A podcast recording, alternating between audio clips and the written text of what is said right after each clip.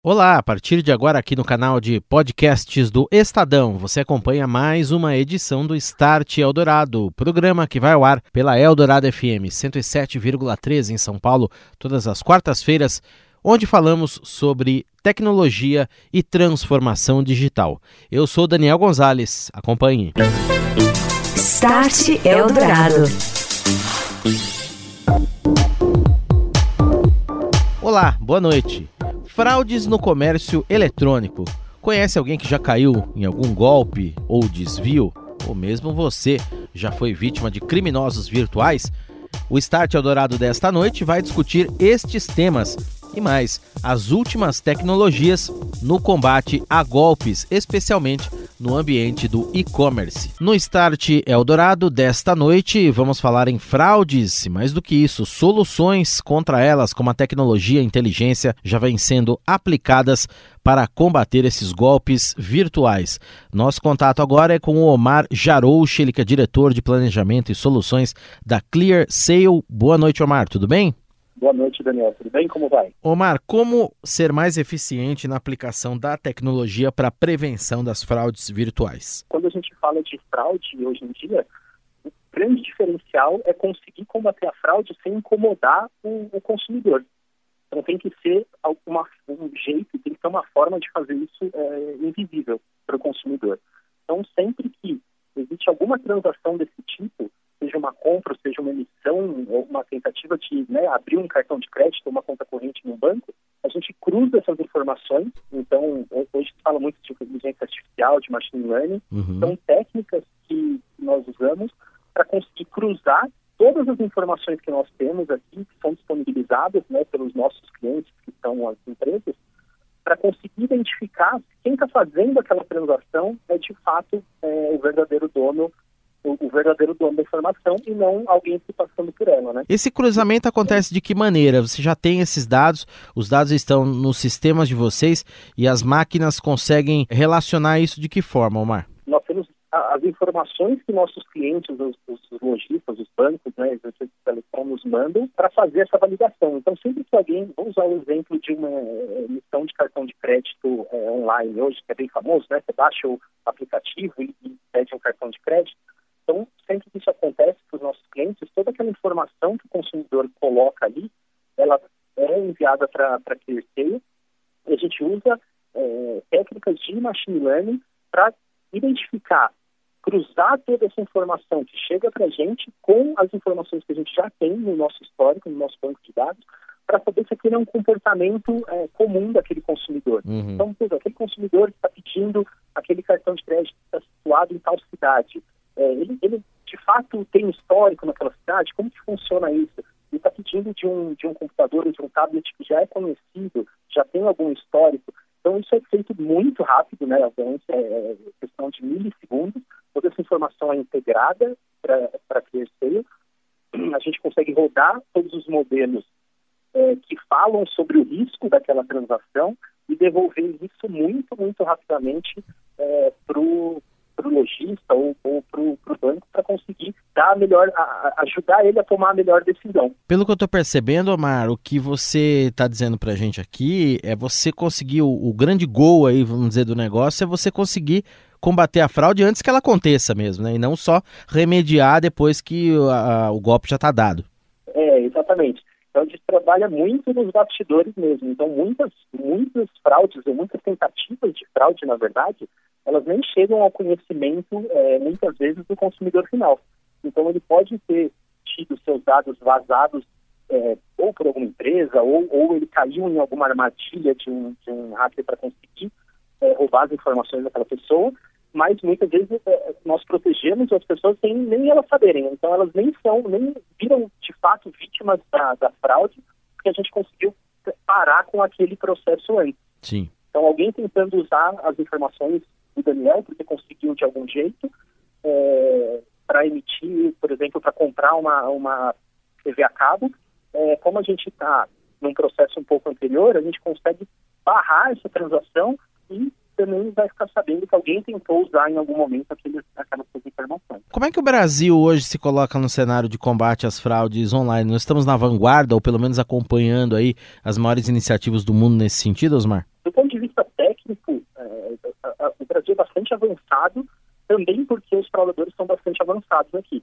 É, então, a gente já desde muito tempo combate isso e, e, consegue, hoje o Brasil, quando a gente compara, né, a gente tem uma operação eh, nos Estados Unidos, né, em outros países, quando a gente compara com esses outros países, é, lá as fraudes ainda são muito amadoras.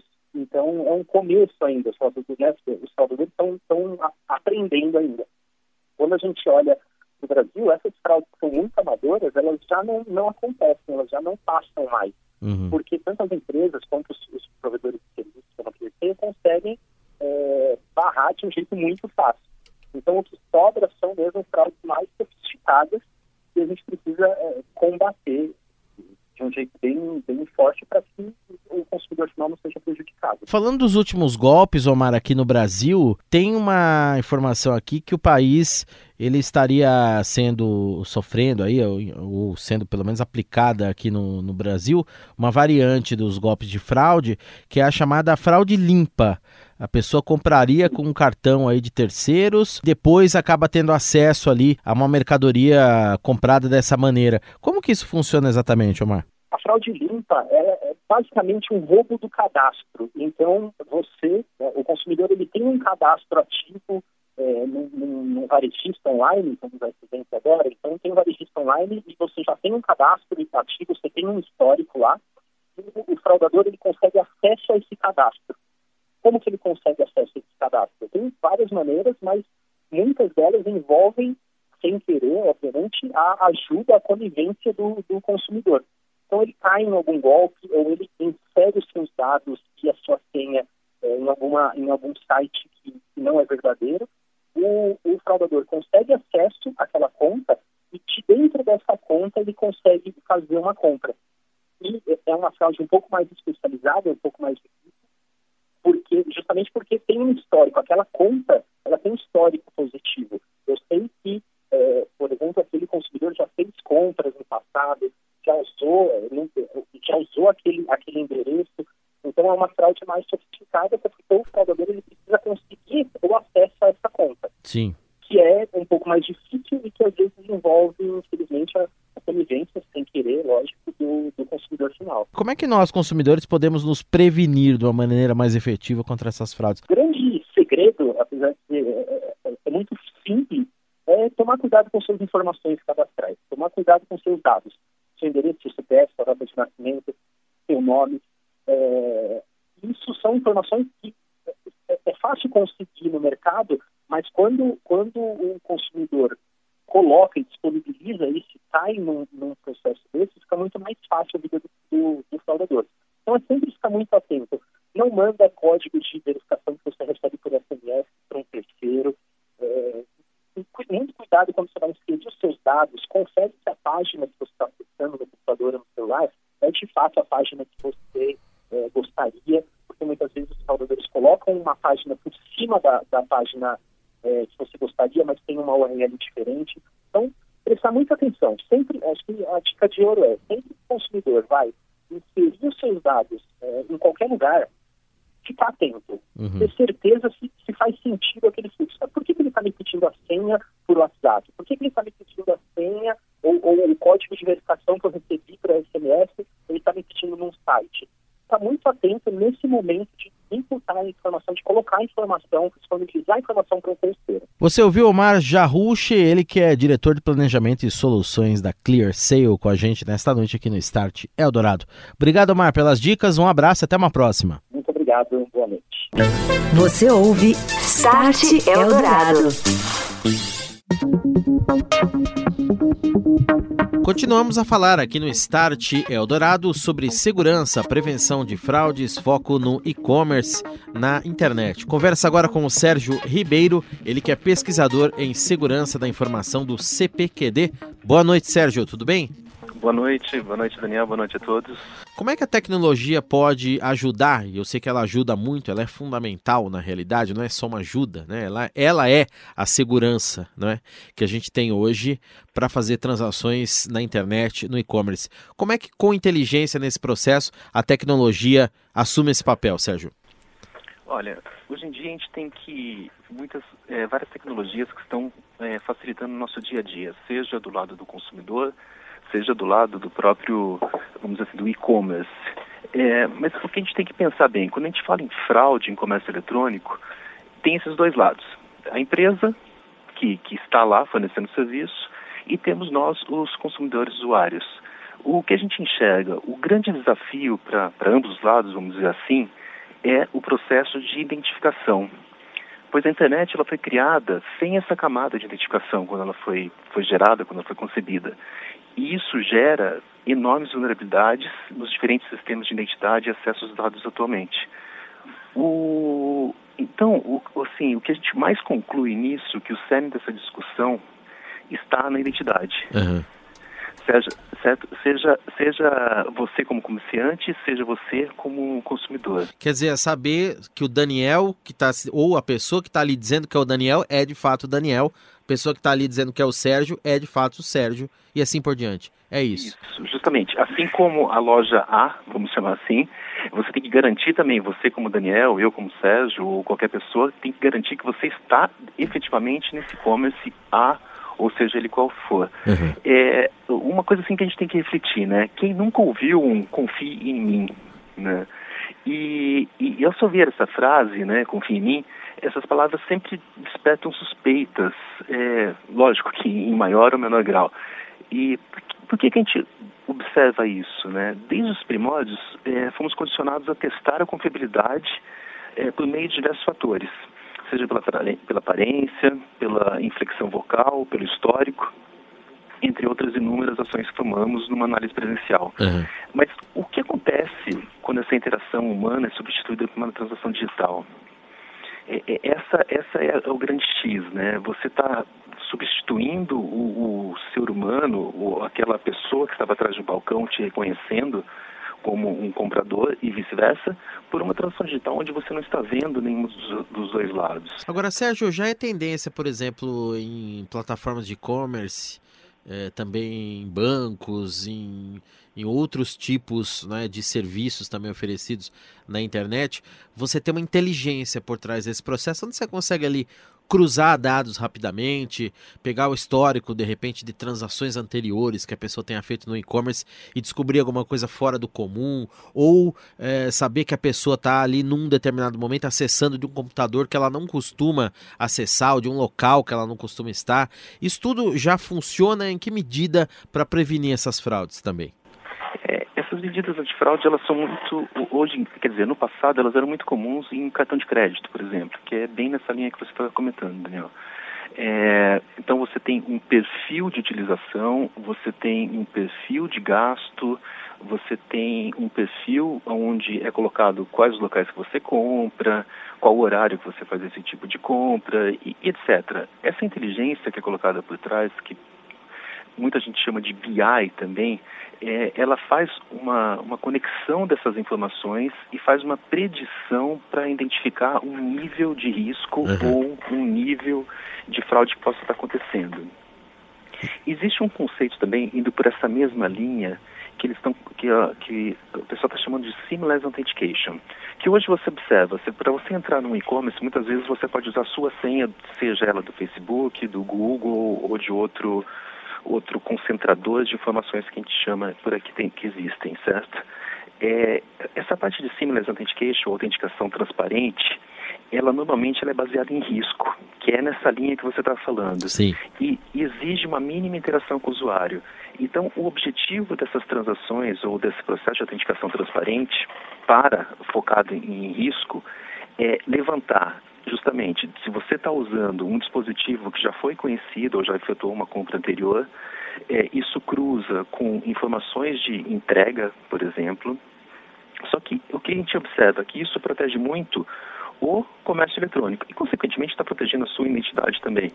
Porém, é, o, o usuário é, é, um fator. O usuário ele tem que ter ciência, ele tem que ter consciência aonde ele vai, ele, ele está entrando. Então, aquelas regras básicas, né, de cadeado fechado da transação, é, ter certeza que está comprando numa loja confiável, verificar isso daí antes, etc. Isso daí também é um ponto importante que a gente não pode esquecer. Não só a tecnologia, como você estava falando antes. Agora, Sérgio, vocês é, recentemente aí no CPQD fizeram, promoveram um hackathon, né, uma, uma maratona de tecnologia, onde se chegou, a, chegaram alguns projetos importantes aí.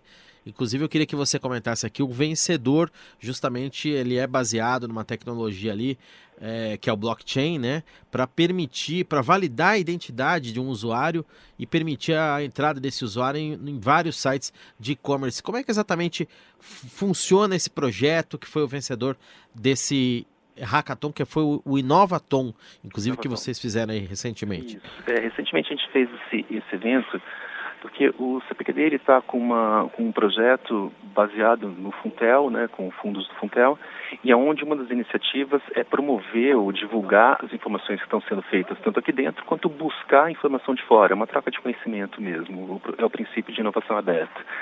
E, e, nessa, e nesse Inovaton, nesse Hackathon, o, a equipe vencedora chamada Vero, ela teve uma, ela venceu essa competição e ela provou, dizer assim, a viabilidade de uma ideia de aplicação que é onde faz a identidade digital soberana, utilizando o usuário do celular, que Sim. com todos os dados é, e não esses dados não são passados. É, ela foi baseada numa tecnologia blockchain, uma tecnologia nova, que nova não tão nova, ela já é muito famosa pelo Bitcoin, que é, que é a principal aplicação dela relacionada à criptomoeda, Porém, outras aplicações estão sendo criadas utilizando, aproveitando essa mesma tecnologia. É, esse conceito que essa equipe, que a equipe Vero utilizou de identidade autossoberana, qual que é a, a, grande, a grande sacada, vamos dizer assim, e o que realmente é o, o, o que o usuário, o que a gente deseja no futuro próximo, né? Você ficará dono de todos os seus dados. Todas as informações que você tem, elas lhe pertence. Então, por exemplo, você vai fazer uma transação com uma, uma loja de comércio eletrônico. Sim. É, nesse momento, vocês trocam, é, ela te solicita uma informação, você confirma a informação dela numa rede de uma rede blockchain, que é uma rede toda interligada e distribuída, aonde os peers, vamos dizer assim, esses nós, eles têm uma relação de confiança e eles têm como verificar isso. Então, basicamente, é, quando a loja te fornecer isso daí, é como se você fizesse um contrato com ela, fala assim, tá bom, eu vou te fornecer meu nome, meu endereço, meu endereço de entrega, por exemplo, meu endereço de fatura de cartão de crédito, só que eu quero que essa informação fique com você durante só 10 dias, 12 dias, um mês, um ano, e você define isso. Sim. E na realidade, a loja, ela não tem essa informação. Você não passa para ela seu nome, você não passa, você passa simplesmente um identificador e esse identificador, ela coloca esse identificador na rede e fala assim, olha, esse identificador está sendo me apresentado como se fosse do Sérgio. Alguém pode confirmar esse identificador para mim?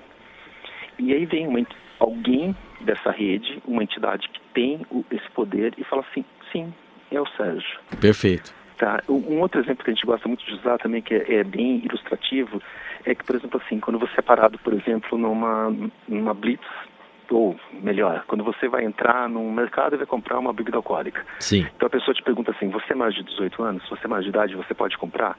É, o que, que hoje normalmente é feito? Você apresenta, seja a sua carteira de motorista, ou seja o seu documento de identidade qualquer, válido né, nacionalmente, e você apresenta ele e a pessoa tem ali naquele momento ela tem em mãos seu nome, nome da sua mãe, número do documento, etc. Inclusive a idade que ela quer confirmar.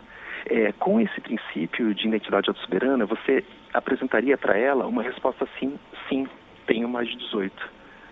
Certo? Então, num conceito, ela conseguiria validar se a informação é válida ou não.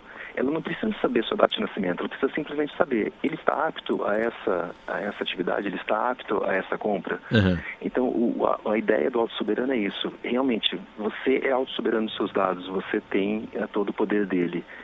E a grande vantagem é que, é, com a auto-soberana, esse princípio que está surgindo agora de Lei Geral de Proteção de Dados, que foi sancionada há pouco tempo e que entra em vigor daqui praticamente um ano e meio, ela, ela vai se tornar um facilitador disso daí. É, que já é uma lei na, na Europa, né, que é o GDPR na Europa, e aqui no Brasil vai entrar e esse, e esse fator vai, esse processo de auto-soberano ele vai vir a facilitar muito. Perfeito. Essa tecnologia, Sérgio, para a gente concluir, ela já é, tem alguma aplicação prática, por exemplo, aqui no Brasil ou fora do, do país aqui? Já existem vários é, pilotos, vamos chamar assim. Sim. Existe hoje um, um grande piloto que é uma, uma identidade autossoberana baseada numa rede chamada Sovereign. É, essa rede ela já está em produção em algumas pequenas cidades da Europa, mas muito pequenas mesmo, são cidades na Suíça, cidades assim que eu diria de 6 mil, 8 mil, 20 mil habitantes no máximo, Sim. onde todo o processo de identidade ou todo o processo já é num, num, num, num piloto autossoberano. E aqui no Brasil existem algumas iniciativas. Existem, assim, essa iniciativa que comentei com você do CPQD, que ele está fazendo. Existe uma outra iniciativa de algumas empresas que a gente vê que existe uma movimentação de mercado, mas não, ainda é incipiente. Isso daí não é ainda um, uma ação global, vamos dizer assim. Uhum. Mas, mas é uma tendência. Tá aí, futuro então deve ser a confirmação da identidade por meio dessa tecnologia explicada pelo Sérgio Ribeiro, que você ouviu aqui no Start Dourado. Sérgio, que é pesquisador em segurança da informação do CPQD. Um abraço, Sérgio. Obrigado pela entrevista. Até uma próxima. Boa noite para você. Obrigado, Daniel. Boa noite. Boa noite a todos. Obrigado. Você ouve Start Eldorado.